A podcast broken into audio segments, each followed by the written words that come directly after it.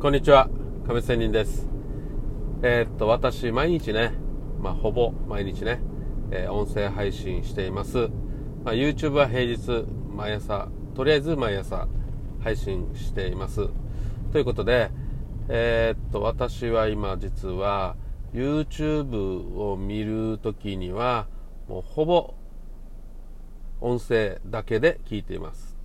動画はほぼ見ていません。まあ、チラ見はするときあるんですけど、まあ、音としてだけ聞いています。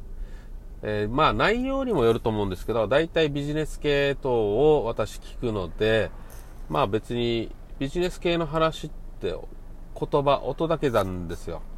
動画に貼り付いて見なくてもいいわけですよ。なので、えー音だけ。そして、例えばね、あの最近配信有名な Voicy とかね、あとは、まあ、YouTube も音で聞いてるだけじゃなくて、他のね、ポッドキャストとか、ス Spotify とか、まあそういうものも音声で聞いてるということです。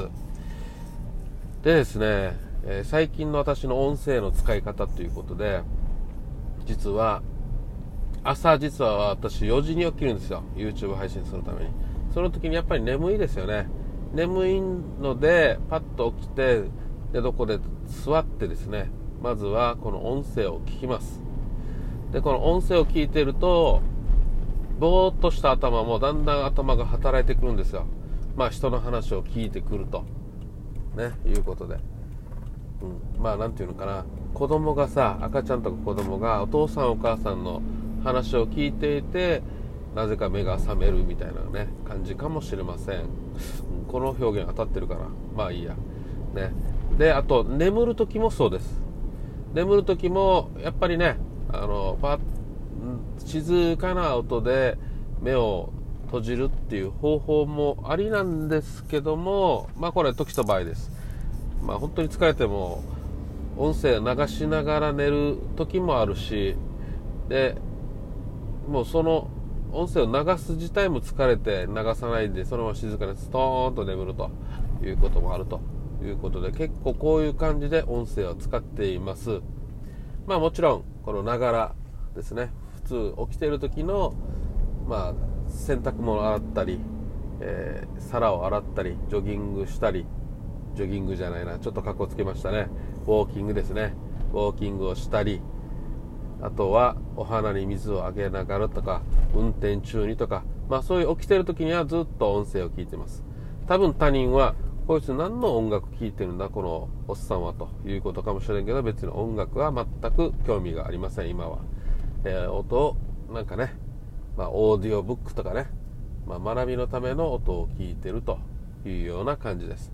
まあ学びってこれまたこれも格好つけては言ってるんだけどまあ確かに一応これは事実ですね。学びっていうことでまあ朝起きる時特に眠る時という時にまあ人の声って意外と心地いいんだよね。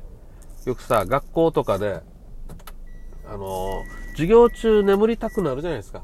あんな感覚ですね。うん。えっ、とこのやっぱりねお母さんの声とかあの絵本を読みながら眠るとか最高じゃないですか。多分あんな子供の気持ちなんだろうなと思います、まあ、それを眠る時にやる。そして起きる時も頭を活性化するために人の声を聞きながら起きると。そしてよっしゃもうそろそろ起きなければということで座った状態からのしのしと起きるわけです。まあ、そんな感じの音声の使い方っていうのもあるので参考にどうぞということです。それではまた明日。See you!